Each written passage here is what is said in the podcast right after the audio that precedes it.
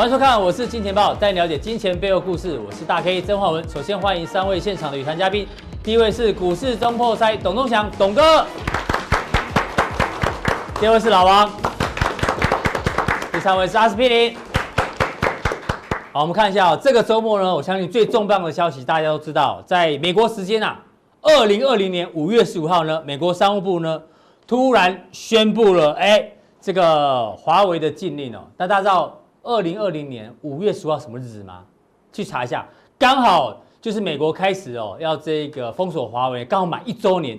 没想到满一周年的时候呢，推出这个最重磅的消息哦，我们简称叫做美国商务部的追杀令，有多可怕？他说啊，未来呢，只要使用到美国的软体跟设备的这些公司啊，你在生产替华为生产晶片之前呢，都要得到美国的许可证才可以生产，真的很严重哦。那有的人会说，哎，那我就不要用美国设备就就好了。日本有一个很大的半导体设备商哦，叫做东京威力科创哦，我用它的设备就可以帮华为代工吗？抱歉，也不行哦。因为根据很多媒体的研究，他说全世界没有一个晶片可以完全不使用美国的设备跟软体哦。所以换句话说呢，如果不使用美国的相关技术哦，全世界没有一个晶片可以被生产出来。所以这件事情呢，我们把它定位成。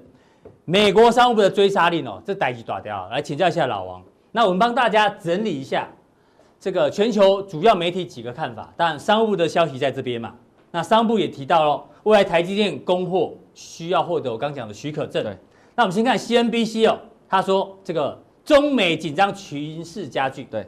华尔街日报说，美国将停止向华为提提供这个晶片，这些都是非常明显的一个利空哦。那今天最新盘中是日经中网。他既然说台积电停止接受华为新订单，但我们查一下，这是日经中网他自己的，但是媒体写写的，不是我们讲，但是有写，好对，有写，对，多人署名，对，不是台积电讲的，但是呢，今天盘中消息出来之后，然后台股的杀盘力道就加重了。那 BBC 也提到，美国以更严格的这个准则啊来瞄准华为。那 Bloomberg 这我们帮大家都看了一遍哦，恶化恶化恶化，台积电被牵扯其中。当然，大陆官方，我们呢这个。我要提出不可靠实体清单，你们跟你对抗。大陆官方哦，因为我学你，你常常说我们啊，变成口头禅，我们，然后点名苹果、高通，对，还有思科等等，所以这个第二波的贸易战看起来啊，就跟追杀令一样，箭在弦上了，不得不得不发了。这个我很想跟大家聊一下电影啊，那。今天啊跟大家聊一下这部电影，今天礼拜一耶，对，它主要就是它，它主要它是一个黑道的杀手，对，他加入一个黑道的帮派。然后黑道帮派之后，他们有很多帮规啊。Anyway，反正就是他有一天做了违反这个黑道帮规的事，就杀了里面的一个老大。对，然后其他老大就去追杀他，所以就很多人到处看到他，看到他就想杀他，而且提高高额奖赏，所以就符合我们今天这个商务部的追杀令。现在要追杀谁？就追杀华为嘛。嗯，甚至以后我们追杀到其他，其他他可以试用，他现在点名华为，万一我未来我点名其他企业，对。因为全部都可以被追杀。因为等下我会在今天节目上跟大家讲一件事情啊，其实有另外一间手机商偷偷在使用美国的东西，但是还没被发现。大家先找华为嘛，好，所以今天节目，来，你有你有你有准备是不是？没有没有准备，留给你。但是我要跟大家讲，我想你要破梗了。不不不不，哎，我们有越来越有默契。对，今天讲的是上面这些哦。有人说联发科是受惠股，哎，你要想清楚哦。联发科里面的技术难道没有美国的成分在里面吗？到时候要灰了。对啊，你要想清楚哦。联所以今天涨归涨啊，但是有没有是市场上的误判哦？这个我们要留意。当然，这很明显提到的，对，华为概念股完全全部重挫。对。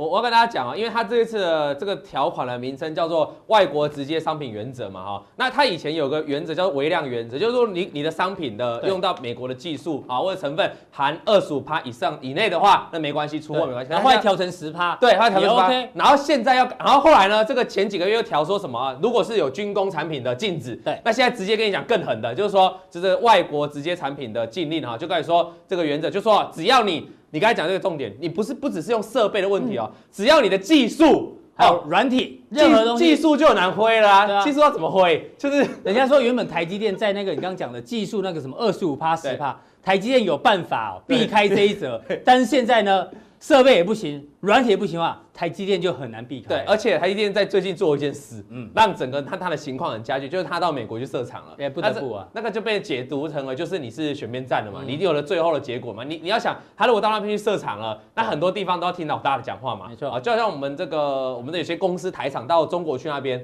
那中国讲什么，他就得乖乖照听嘛，是一样道理的哈。因为人在屋檐下，怎样不得不低头了。那我跟大家讲啊，其实这个我刚才讲的那个原则哈，这个外国直接产品原则啊，是早在这个今年二月的时候就这个沸沸扬扬了。那为什么现在拿出来真的开始准备要实施哦？其实我认为跟一个新冠肺炎疫情有很大关系，因为川普不是一直要跟人家。讨这个中中国球场嘛，对啊对啊对啊，所以他要有师出有名嘛，那他觉得他这个可能没讨不到东西，那顺便加起来全部一起打一打，变一个贸易战，嗯、那最终也是导向他的那个选举了哈，我认为是这样子，因为这个早就在讲了，可是当时没有下手，是因为刚好刚和谈没多久，嗯、然后没有下手，可是现在新冠肺炎，对，然后我们现在盖过去，这是新冠肺炎，不是川普跟中国这边喊来喊去吗？哦，他的这个跟他的发言人喊来去，所以变成一个重要的武器了哈，那这个一打出来，当然费半是重挫，你即便道琼跟纳斯达克大涨，可是这个收收涨了哈，但即便这那。费半因为是主要晶片公司啊，哈，造成两趴多啊，所以台股接势点，因为台股跟费半联动是比较高的了哈。那你过来看这个，这是什么？我们知道去年华为，就像你刚才讲的，已已经近一年了嘛，哈，那到底对华为产生多大的影响？这是华为在中国的手机市场的销售量，就二零一九跟二零一八对比，然后这一边是这个一周年的这个成长量，成长，你就看这边就好。在中国，我再提醒，这是在中国哈，Republic of China 啊，它是成长三十五个 percent，哎，没受影响啊。在中国没受影响哦，代表说它越挫越勇哦。哦，中国人不稀罕外来的手机哦，这个 Apple 还掉了二十个 percent 哦，其他还掉，就是说。反正你要跟我打中美贸易战，对不对？那中国官方极力宣传嘛，大家爱用华为嘛，哈。那 Apple 反正被打成落水狗，对啊，这是一个现象。所以从这个数字看出来，它还成长，对。但但是我代代表美国，你知道吗？一直要封杀华为，但是一定有漏洞，对，才让它一直是一直有办法成长。有漏洞，现在要要去补补漏。那我要提醒大家，你也不要太高兴太早，因为这叫在中国。我们看在全球，这是在全球，今年第一季二零二零 Q one。来，我帮它框起来了，这是华为啊，负十七，哎，就负十七趴了哦。那你看这个谁成长？小米。哎呀，好，那我跟大家讲一个，它负十七趴，为什么要负十七趴？因为华为的手机没办法用 Google 的系统嘛，对不对？因为美国封锁嘛。嗯。对于其他中国以外的国家人，觉得差很多。Google 这么好用，不能用哦，Google Play，所以这个地方销售是明显的往下了哈。所以那我要我要我们所以有两个综合一件事，华为有没有受到美国禁令的影响？如果在海外市场的确受到大减哈，那看小米反而是逆势成长。我提醒大家。华为的下面有很多供应链哈，是可以这个中是采采用中国的，像海思半导体。可是小米哦，它底下没有处理器，它是用高通的。对，所以小米很多的人是用零民国美国零组件，只是川普现在还没看到它哈。那万一也点名到，对点名到，那其实会造成整个重产业链更大的重创，因为。今天呢，华为的可以跌，华为的供应链跌，那小米的搞不好可以涨。哪一天全部打到的时候，小米你也要小心啊。那我们来看，两只日经中网啊，它做拆解，它把华为的 M 三十拆掉。来拆解看看哦，厂商在这边，你可以看到主要啊，你可以看不是日本的，就是海事半导体是中国嘛，华为底下自己的嘛哈，然后不然就是这个 T P K T D K 啦哈，反正就三星电器 S K 海力士这个还全部你现在看到只有一个美国的，嗯，就这个康宁。玻璃盖板康宁啊，所以比重是非常的低啊哈。那你回头来看，我们如果再把它看哦，Mate 二十跟 Mate 三十四 G 跟五 G 手机做对比啊，你可以发现哦，越到高阶的像这五 G 哈，我们看颜色的部分。深蓝色是 China，对，哎，中国厂商大增哦，中国零组件大增哦。是，美国这个地方，美国是这个黄橘色的这个地方哦，原本在这个四 G Mate 20这边还有，还有这一块哦。哎呦，大概快看不到了，快看不到了哦，可能五趴不到。所以意思就是说，这个贸易战打下去哦，你说单纯就手机哦，嗯，到底对华为造成多大的伤害？我觉得是个问号哎，因为。事实上很多都没有嘛，所以所以后来川现在川普才会打什么，你知道？就说什么你的技术、技术或、你的设备，因为他要打其他的嘛。对啊，你日本、你韩国的，你到底有没有用我的技术偷出？肯定有啊，不然就会像你刚才讲的这个猫腻就这种，他在中国还是大幅成长，打不死啊。对，哦，所以这就是川普为什么现在寄出你刚才讲的重磅啊的原因呢？就这样子了哈。好，那么往下看哦，那打下去之后，你可以看到华为的呃基本基本上它的处理器现在都转给海思嘛，然后有些它处理器像那个晶片、半导体晶片，它丢给这个中芯半导体嘛。所以我认为这个战争打下去哦，其实会让这个中国一直他想做中国芯嘛哈，中国二零二五制造，其实会有很大的利益啊哈。你看中芯国际最近的股价涨蛮多的哈，创波段新高。所以我要告诉大家，虽然二零一九年跟二零一八年对比哦，这些都是中国的半导体晶圆厂啦，晶圆厂代工厂哈，你会发现它营收似乎没有太大的增幅了哈。但我预期，嗯，这个贸易战现在打下去二点零，对于他们来说，今年会是一个。其就是至少在股价上，对，可能会是你可以多做多看几眼。中芯国际第一季的财报超漂亮，对嘛？所以营收有反映出来嘛？可是这是二零一九的，我意思二零二零可能会表现的，即便有疫情冲击哦，搞不好还会比二零一九更成长啊。所以你要注意这一块啊。所以如果是对岸的朋友啊，你们想投资入，你要多多注意这些晶圆代工，因为它绝对，尤其如果台积电真的，我们当然没有结论，假设不能帮，假设真的被对，不能帮海思代工的话，对，那那那那这些就这些了哈，尤其中芯国际嘛哈，是，也就中芯国际现在有量产的能力嘛。但是不是先进制，可至少可以分担一些了哈，所以你要特别注意一下。那往下看，那打到谁？这是美国的厂商，US companies 哦，就出货给中国，在中国的市场的。哦。中国其实你看，营收占比比较高的 Skywalk 嘛，对不对？对。然后还有这个博通，然后今天稳茂就大跌。对。然后这个高通嘛，博通嘛，对不对？还有美光嘛，那 NVIDIA 啊，你看这些占比哦，营收来自中国的都超过五成哎。对啊。所以说这个真的打下去，你不能出货哦，你用我这位喽，你不要，你没有什么在闪避的哦。其实他们都会重挫，所以为什么配成半导体上礼拜我重挫就原因来这，所以我我觉得当普打这个算七伤拳啊，嗯，也会伤到自己。因为这是大陆可以反制的一些标的。他也不是点名吗？啊，你点名就故意抓你几只大的嘛，对不对？好，那我们来看一下，那所以今天哦，像这是美国的厂商嘛，那你刚才讲有其他的供应链在，像 Skyworks 相相关的供应链嘛，哈，有做到代工，或者是有做到代工，其实就会受伤。那另外就是本来就有接到华为的都受伤，你看像这个稳懋跟金元店。这个都重挫了，其实我个人还可以解读啦，就是说未来你在投资的选择当中哈，以前哦，大家去年大家还记得我们会会选什么？我们会选说哦，他私底下有接到华为的订单，嗯，然后又吃到美国的 Apple 的，那变成两边都吃的，对。那这种去年大涨，我简单举例，像稳懋、利基，去年都大涨，对不对？对。今天这两个股票都跌超惨，压力很大。为什么？因为以后可能没有这种事了，就是说没有两边都可以，没有两边炒了，都有甜头。那变成说，就是说你那边华中国的，你就要选一边嘛，那你营那一边的营收可能就会掉嘛。那所以今天这些都重挫啊，京元电子也是有华为嘛，那也是有接到美国的订单，都有，所以这些都跌得很惨了哈。所以大家要注意这个现象。那我在加强地。今天加强地就会增，因为不止这两家，对，我会拿出这个我们外资的报告，嗯啊，到底他点名了哪几家，甚至他连占比都告诉大家了。我会在加强地呢做第一手跟大家做揭露，让大家自己了解一下，说这些厂商我可能短线要暂避一下，等到暴风雨过后我再回来了哈。像稳懋去年中美贸易战刚开打的时候，它就跌一大段，对，后来是因为华为的订单才拉上来嘛。那你现在就至少在贸易战如果开打的话，你这些就要先避开。那最后来讲一下台积电啊，嗯，这谁？这个是那个。突然忘记，哎，陆行之，Andrew 大哥，陆大哥，陆行之，Andrew，陆大哥。我们知道这个杨应超，他周超哥，他们两大完全不，超 很熟，两两大。以前在东森有上过，对对对，有，哎，你有专访过啊？对，两大，哎，你还是要问英文专访还是中文？而且两大分析师对台积电这件事情哦，看法不一样。嗯，这个那个杨应超，他是说一个世界两个规格，但是是好事哈。那那现在就变成这个录音，那陆陆行之就回来说，他认为有三大个问题。第一个问题，他反对，他他的结论就是反对了哈。第一个，美国没有半导体下游封装、封装，然后测试跟 PCB 的模组产业装备，意思就是说，美国那个聚落还没有形成，它没有半导体的群组的聚落。那你到那边，你找不到人做下游的代工啊，然后模组啊 PCB，嗯、那你怎么办？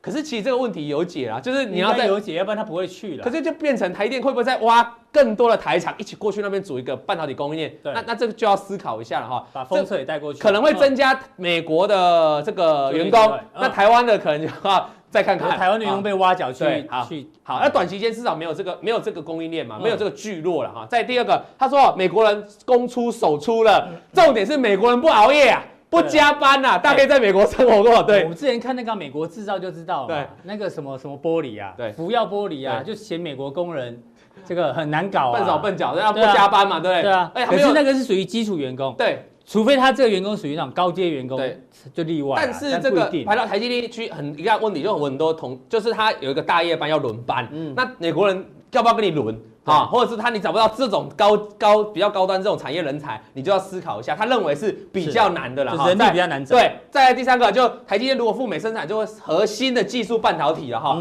会把什么技术有可能哈外流，所以说美国政府只要顾到台积电当美国厂，就是说如果两岸发生什么事情，我只要美国台积电厂顾好就好了，那就不用过台湾的。这一次不是五奈米，是要五奈米的技术。对，你讲对，所以他是比较忧心一点。所以整体来看，这是他的看法哈，我就给让大家知道，因为大家可以多方面的去思考这件事。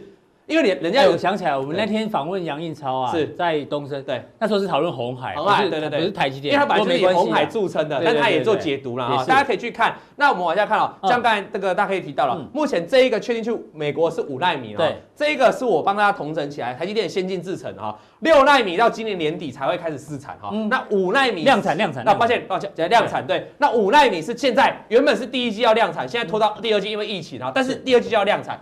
重要在这个三纳米是最先进的制程，在二零二二年二零二二年预计要量产了哈。那这个部分的话，你要想一件事情哦，跟那个厂，美国厂是二零二四年才要量产。对，那等到二零二四年的时候，这个已经量产三四年的时间，已经很成熟了，所以它它不会变成是一个非常非常一个最 top 最先进的那个制程的技术，你懂吗？就是它是四年后才要量，所以台积电选这个制程过去其实是有它的道理的。如果今天反过来，它把三纳米。移到那边去，嗯，那大家就会比较担心一点了，因为二零二二才有机会量产，而且是预估的量产，它不是实际量产，所以就这样来看的话，我倒是认为那个第三点就是说会不会先进技术的问题啊，倒是我就觉得不用太担心了哈，因为我再举一个反证，苹果不是偷偷来台湾设了秘密公司、秘密啊龙潭，哎，那照这样讲话，苹果是不是也有可能把 技术外泄给我们？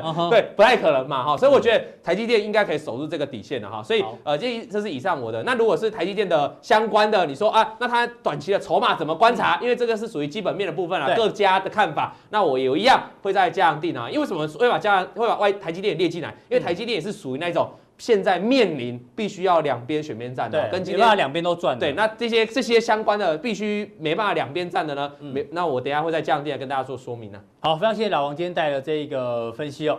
好，再来这个礼拜三呢，就是五二零哦。到五二零行情呢，我们之前已经讨论过，不过呢。这个五二零哦，刚好跟大陆的两会时间是强碰，我请教一下，这个常年待在大陆的董哥，五二零跟两会，两会是五月二十一号到二十七号嘛，这个是政协，然后在二十三号到三十号呢是人大，所以合称两会。那这次的强碰呢，我们来看一下，目前哦，其实台湾方面也有释出善意啊，据说陆委会呢，它不续用武汉肺炎，不用这个字呢，改称 COVID-19，OK。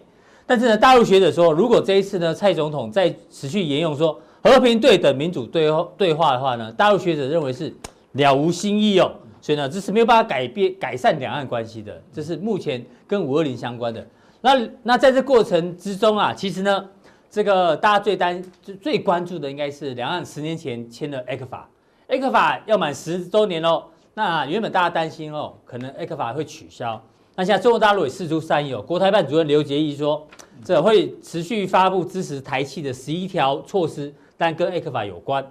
那不过呢，在最近五二零之前这礼拜哦，确实呢，这个在渤海啊有一些大规模的军演啊，所以董哥，现在这个五二零跟两会哦强碰在一起，这跟行情应该有一点关系，怎么做观察？呃，我跟看法应该这两个时间点非常重要哈，五二零比较早嘛，对，然后大陆两会是五月二十天开始，对。所以在这个地方讲，因为蔡总统他没有连任的包袱了，他已经连任了嘛，所以说他讲话会比较硬吗？对，会比较硬了，因为选举一定要拿到执政权嘛。对，再怎么硬，刚好拿到枪拿到炮，已经当选了嘛。所以你觉得会比较软？对他这个地方，因为你第一任啊是要拼连任嘛，第一任是搞政绩嘛，拼连任，第二任怎么样？要历史留名嘛，嗯，不能不能干第二任干嘛？第二任就已经。你都已经完成连任了，你没有包袱了嘛？对，所以你要拼留下政绩，留下好的名声嘛，好的历史定位嘛。所以每个历史人物都是这样子嘛。所以在五二零就任的时候，我个人看法，他已经释出善意嘛。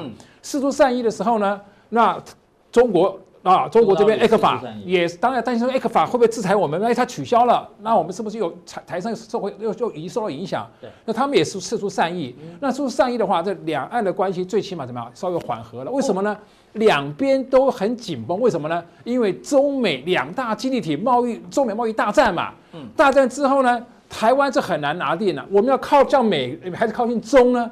对，中国也怕我们靠近美跑掉了嘛。对。所以这个时候呢，他当然要试出善意嘛。你把我们好，把你把台湾全部赶到对亲美也不行，啊，你自己把我们逼走了，那没话讲啊。他他当然要善意嘛。所以台湾刚好一个好好的角色，哎，美国要拉我一下。中国要拉我好一下，美国都要给我释出善意，那我台湾又可以维持在中立的地方，对，两边都得到好处，就就就像他李敖讲那个故事嘛，嗯，他是台湾是一个美女嘛，两边都要抢，谁给聘金高嘛？谁给我善意，我不能嫁给你啊？谁给我好处，我就跟你跟你出去约会嘛。约会不代表嫁给你。我觉得这个地方还好，蔡总统已经没有连任包袱了。所以董哥觉得不会变成硬碰硬，就不会硬碰硬。我觉得如果我我你真的是按照现在我们所讲的一样的消息，陆委会释出了善意，然后我们我这里就陆委学者也担，哎，你看，我就释出善意嘛，不是讲老话老调重弹了。那这艾克法也也讲话的话。那我更看法，这两岸两岸虽然还是对立状态，但是不是紧绷的状态，有趋缓的状态，那对我们也好。所以我看看之前他们已经提出三十四条，现在又对丢出十一条，嗯，所以他们很希望我们怎么样，台湾不要跑掉嘛。是，所以我更看法来讲，这两岸如果释出善意的话，对股市是中性的，因为这。就不是利空了嘛？是，那就回到原来的步调，该是趋势走多的就偏多操作，趋势走空的你就退场观望。是，所以目前我看的话，看法来讲，五二零跟五二一来讲的话，应该两岸都会释出善意，两、嗯、岸的紧绷状况怎样会趋缓。好，那如果这样的架构底下，我们一一来看一下。方向指标论多空，先从道琼开始。对，那一般来讲的话，我们讲台湾如果两岸关系趋于缓和的时候呢，那现在最影响大最大什么？还是美国嘛？全球是美国股市马首是瞻嘛，所以美国又看什么？看道琼指数。所以目前道琼指数，我们看这一波大原来年初大跌的时候呢，就开始什么？做一路反弹，一路反弹。这是多空指标论多，很简单。这条线叫做多多空指标，所以股价在多空指标之上，看就是偏多嘛，之下就是偏空。那我们知道，今年十一月，应该是十一月三号，美国要总统大选，是第五十九任的五十九届的总统选举，所以川普上台也要，这是第二任了嘛，他要拼连任，那就有政绩呀。那政绩是什么？股市。所以川普上台唯一的政绩就是股市创新高嘛。是。所以这个地方来讲的话，他应该还是施出很多的利多政策，但是能不能在疫情的状况之下，能够怎么突破重围，我们不知道。所以我们从线型来看。多空指标走平了，代表什么意思呢？没有助涨助跌。你看这个地方是上涨的时候有助涨的支撑的作用，是下跌有助跌的作用。现在是走平的嘛？走平。多空是势均力敌，所以目前来讲，多空指标到底能不能爬得上去？另外，我们就给各位一个方向指标，叫 DMI，DMI 叫做趋向指标，白话文叫做方向指标。它很简简单，很简很简简单，跟 KDSI 一样，都有两条线，一个短天期长期会产产生交叉嘛。黄金交叉代表方向偏多，是死亡交叉代表方向偏空。嗯，那这两个这指标有两个数字嘛？啊，PDI 啊就是 buy 的意思啊，DI，然后呢这个是 MDI 就是卖买的方的 DI 是十八点六五，卖的是三十六，是不是十八小于三十六？嗯，那就就类似就是死亡交叉。哦，如果死亡交叉怎么样？就代表方向是偏空的，多空指标也跌破，也是偏空。所以美国股市来讲，短线那这日线图代表短线嘛。周线图代表波段，月线代表代表长线，一体一体适用。所以你看，你现在用了日线图代表美国短线跌破多空指标，短线方向指标死叉，所以代表什么意思？目前短线是偏空的，所以这个礼拜会不会往上走就非常重要。是好，道琼，好台股嘞，好台股也是一样。看台股来讲，在短线跌破了多空指标啊，方向指标目前我们讲还是一个黄金交叉的状态之下。代表台湾加权指数怎么样？还是一个方向偏多的，所以目前来看也是一样。原来是这条多空指标是往上走的，是不是有助涨的作用？对，比较。那现在是要走平了，所以这个地方跟美国一样，马首是瞻。美国怎么样？我们会有个联动。目前怎么样？刚好就走平，忽上忽下的状态。所以目前台股的走势跟美股道琼是类似的一个走势，是盘整，微微向偏向小空的一个走势。是。好，那台积电 ADR 啊，好，那台积电 ADR 就更非常非常的弱了。各位看，已经早就跌破多空指标了，而且这个多空指标的趋势线是往下的啦，嗯，往下就有助跌的作用，有压力作用。然后方向指标，各位看一下，它的方向指标已经出现死亡交叉了，所以你看到它的方向指标死亡交叉，多空指标也跌破了，代表台台积电怎么样？台积电是偏空，所以台积电偏空就会带动我们的台湾的台积电的现股到底是怎么走？嗯哼。这个是啊，看我们的现现股台积电是不是跌破布林中轴线？这跳空，看今天是跳空下跌的。对，你看方向指标就很清楚了，二十七点八九是不是小于二十九点一八？嗯，因为这个指标是所有技术指标里面最慢出现买卖讯号的指标。为什么？哦、因为它的参数可以看十四嘛，十四天。RSI 指标啊是六跟十二，KD 的话是。是九，嗯，那 MACD 是十二，你看它是十四，所以这个指标是最慢。当它都是死亡交叉了，就在它是方向指标嘛，就告诉你台积电方向怎么样，已经确立是走空了。是，所以台积电如果走空的话，台湾的加权指数、台湾的的电子版电子类股就会受到影响。好，那我们看一下高价股，好，大力光，你看它是不是今天也是跳空跌破了布林中轴线，对，跌破代表转弱，要准备回到下轨线啊。看方向指标是不是很清楚？二十四小于三十，对，是不是刚好在今天死亡交叉？嗯，所以今天跳空破布林中轴线又死亡交叉，是不是告诉你方向指标？告诉你台积电、大立光的方向已经走空了，它往哪走？它要往布林的下轨线走了。嗯，所以就知道这两只，一个是最高价的股王，一个是全值最重的股票，两只最重的股票都方向确定走空的话。台湾的指数就会受到影响。那其他的高价股呢？我们看一下。好，那其他高价股来看。联发科今天，我们用方向指标来论多空的话，你看，联发科四十七是不是大于十三？对，都还是很明显的黄金交叉嘛。所以红线要跌破蓝线才是死亡交叉。像这个地方，红线啊往下，蓝线往上，这边是产生死亡交叉点。对啊，这个点对上来看就在这里，那就一路走空，一路走空嘛。嗯，那现在高点改改过来了，对，红线在上。蓝线在上产生黄金交叉，往上看是是不是站在布林中轴线之上，就一路涨一路涨到现在，所以你就知道方向指标是最慢最慢的，它还没有死亡交叉，就代表方向还没有结束，多头方向还没有结束。所以我们看联发科是偏多架构还没有改变。好。好，细粒也是一样，你看这两条红线在上，蓝线在这开口的，代表方向还是走多嘛？所以目前的架构来讲，短线有出现 K 线的什么逢高的解码讯号？为什么上影线上影线代表逢高有人卖嘛？所以这极短线的盘中的卖单有出现，这个卖逢高有卖压，是，但是方向还没有走空嘛？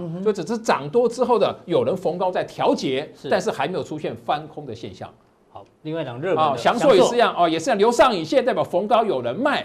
但是方向没改变啊！嗯、你看正 DI 四十八，负 DI 四十七，四十哦七点多，七七点多，四十八大于七，开口那么大，或者股价才能够喷出嘛，所以就知道开口越大。喷出越大，所以这股票是一个强势股，是一个标股。但这目前来看，方向没有改变，偏多格局没有改变，所以个股的走势其实是分歧的。对，那这些可能是不占指数的啦。好，台积电、联发科是占指数，就影响比较大。那入股呢？是吗？陆股也是一样。你看多空指标是走平的，那你看它的方向指标也交揪在一起了啊，是十四、二十、二十一跟二十二，微微死亡交叉嘛。所以就知道目前大盘的多空指标走平了，那个。D M I 方向指标也是类似死亡交叉，就代表什么意思？盘整微微方向好像变空了，就这个地方你要观察。那接下来我们讲的那两会召开，那过过去大陆的统计经验，两会召开之前都是涨。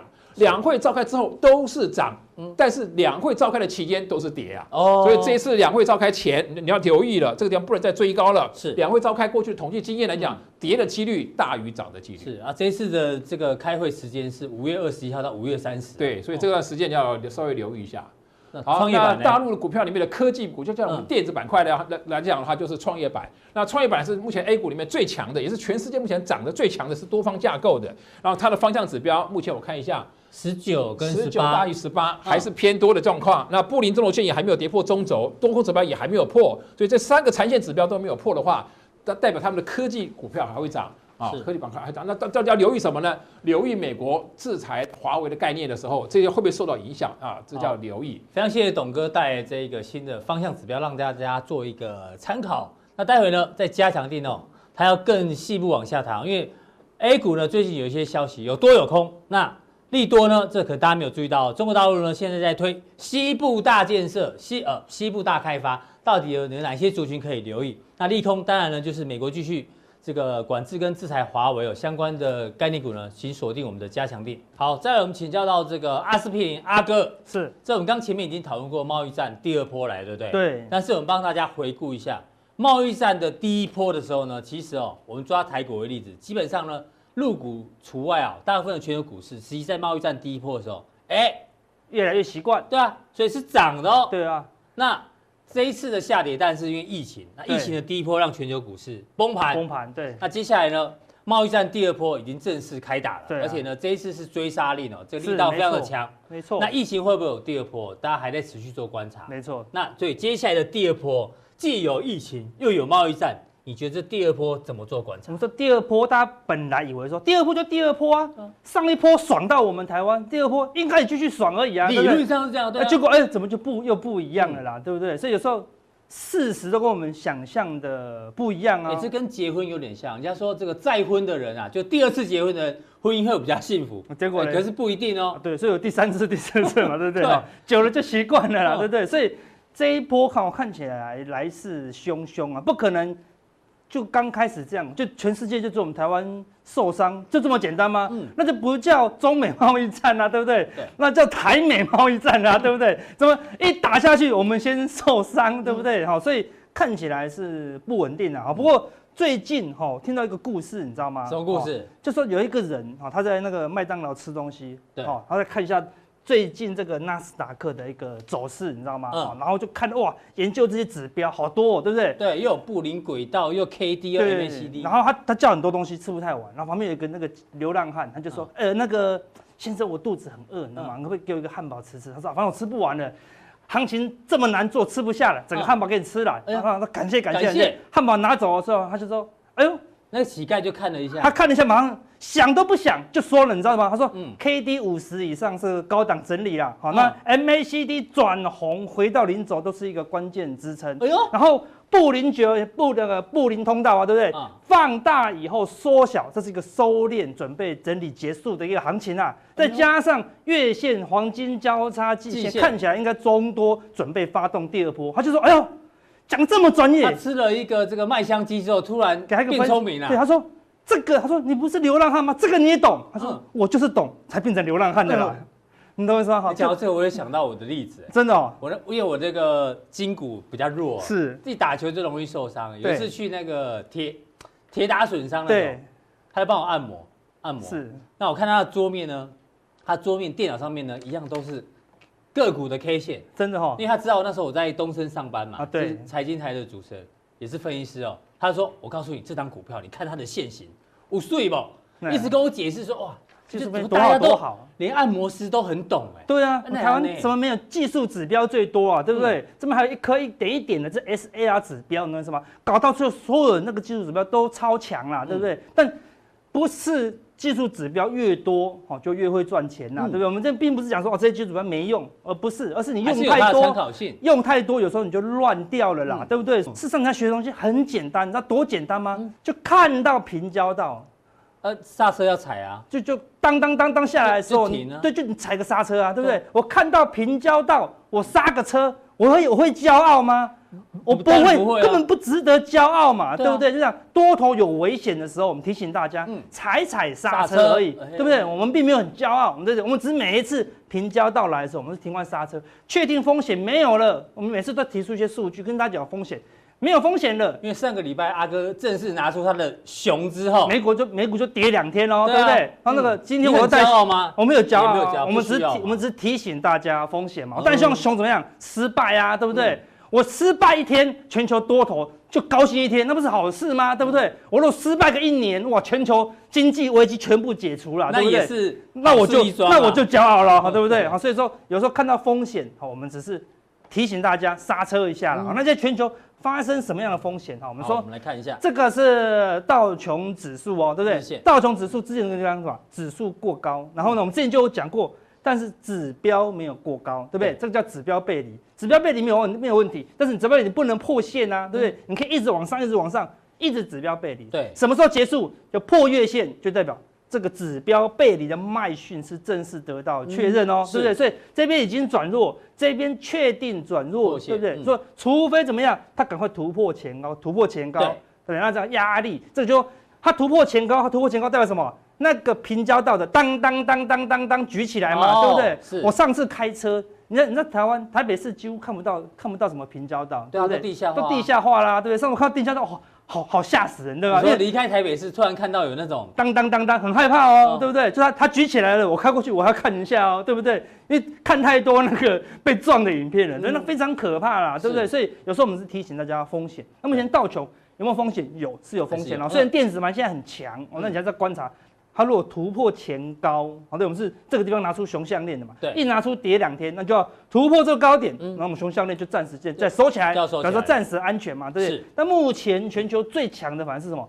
是纳斯达克哦，对不对？因为它现在开始惩罚其他电子股，那就爽到他们了嘛，对不对？虽然电子股现在相对强势，但是它也是有一个高点，也还没突破哦，对不对？所以它虽然支撑没破，但是目前它是唯一守住。强势的指数，全球唯一守住上升趋势。对，全球唯一守住吧，其他都跟那个当当当当当都放下来了。你闯过去，那就很奇怪了啦，对，不对？我看罗素两千。破了，对啊，之前这么强，我说他那么强，我当然我们先认输，对不对？嗯、结果呢，它转弱又反弹不过高，不过高，再往下杀，你看、嗯、高点不过高，低点破低，你都会啊，对啊，不用我来讲啊，嗯、对不对？我们只是提醒大家嘛。那我们之前讲这个金鱼形态后面它会分出胜负哦，它、嗯、目前看起来看它也跌破了上升趋势线哦，是的，所以看起来。哦，这个风险开始增加了哦，对，所以它可以迅速的突破啊。那我们说那个风险才会解除了。好了，不止美国，法国股市一样。德国，德国。哦，对对，德国，对，德国法兰克福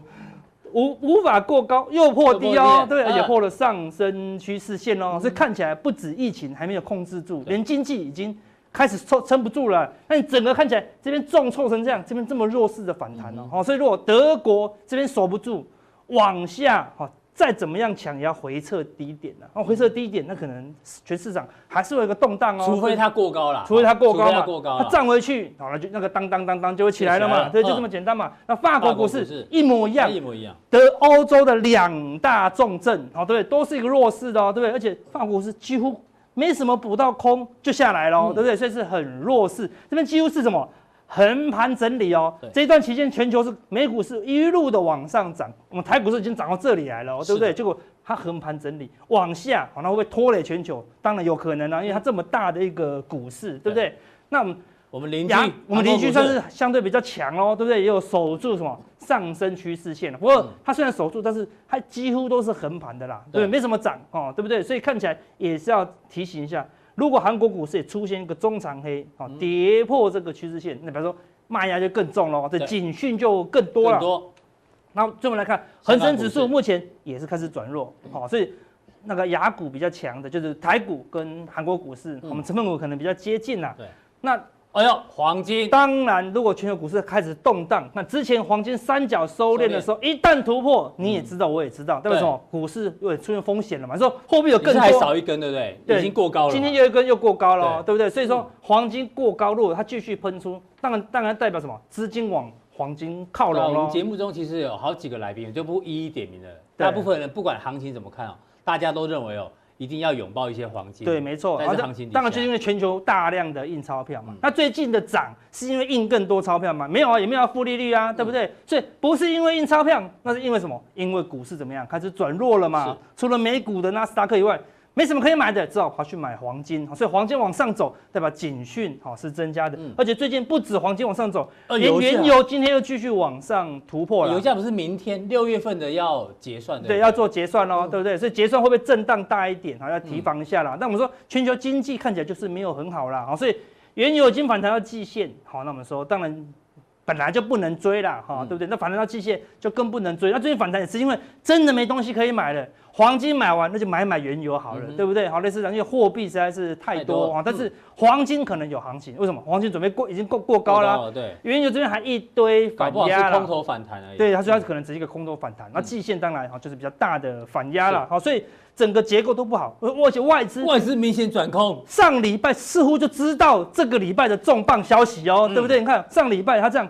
一直卖卖卖卖卖卖了多少？卖了快五百亿之多呢！一个礼拜，而且你看直接往下卖喽，而且这个绿色的借券我们看到很明显往上增加哦。哦，对，连续三天，嗯，都是增加的哦。所以当它左右手都是卖出的时候，你就知道它不是一天，它不是两天，它是三天都这样做的时候，对，你就要尊重它一下哦，对不对？他们是要跟老板报告才可以这么用力的往下赌了。哎，这边的时候。已经被嘎爆了，哦，不是嘎空而已哦，被嘎爆哦，对不对？照样不怕，好，照样继续卖，代表什么？老板认为是 OK 的啦。是，对，全球资金还在紧缩了，好，所以这些都是一个警讯。那事实上，上礼拜我们有提供我们的一个加强錠的朋友一个警讯，是什么？天量指标啦，就是多头的尾声，就是天快亮了，你知道吗？有做错吗？为什么这图那么小？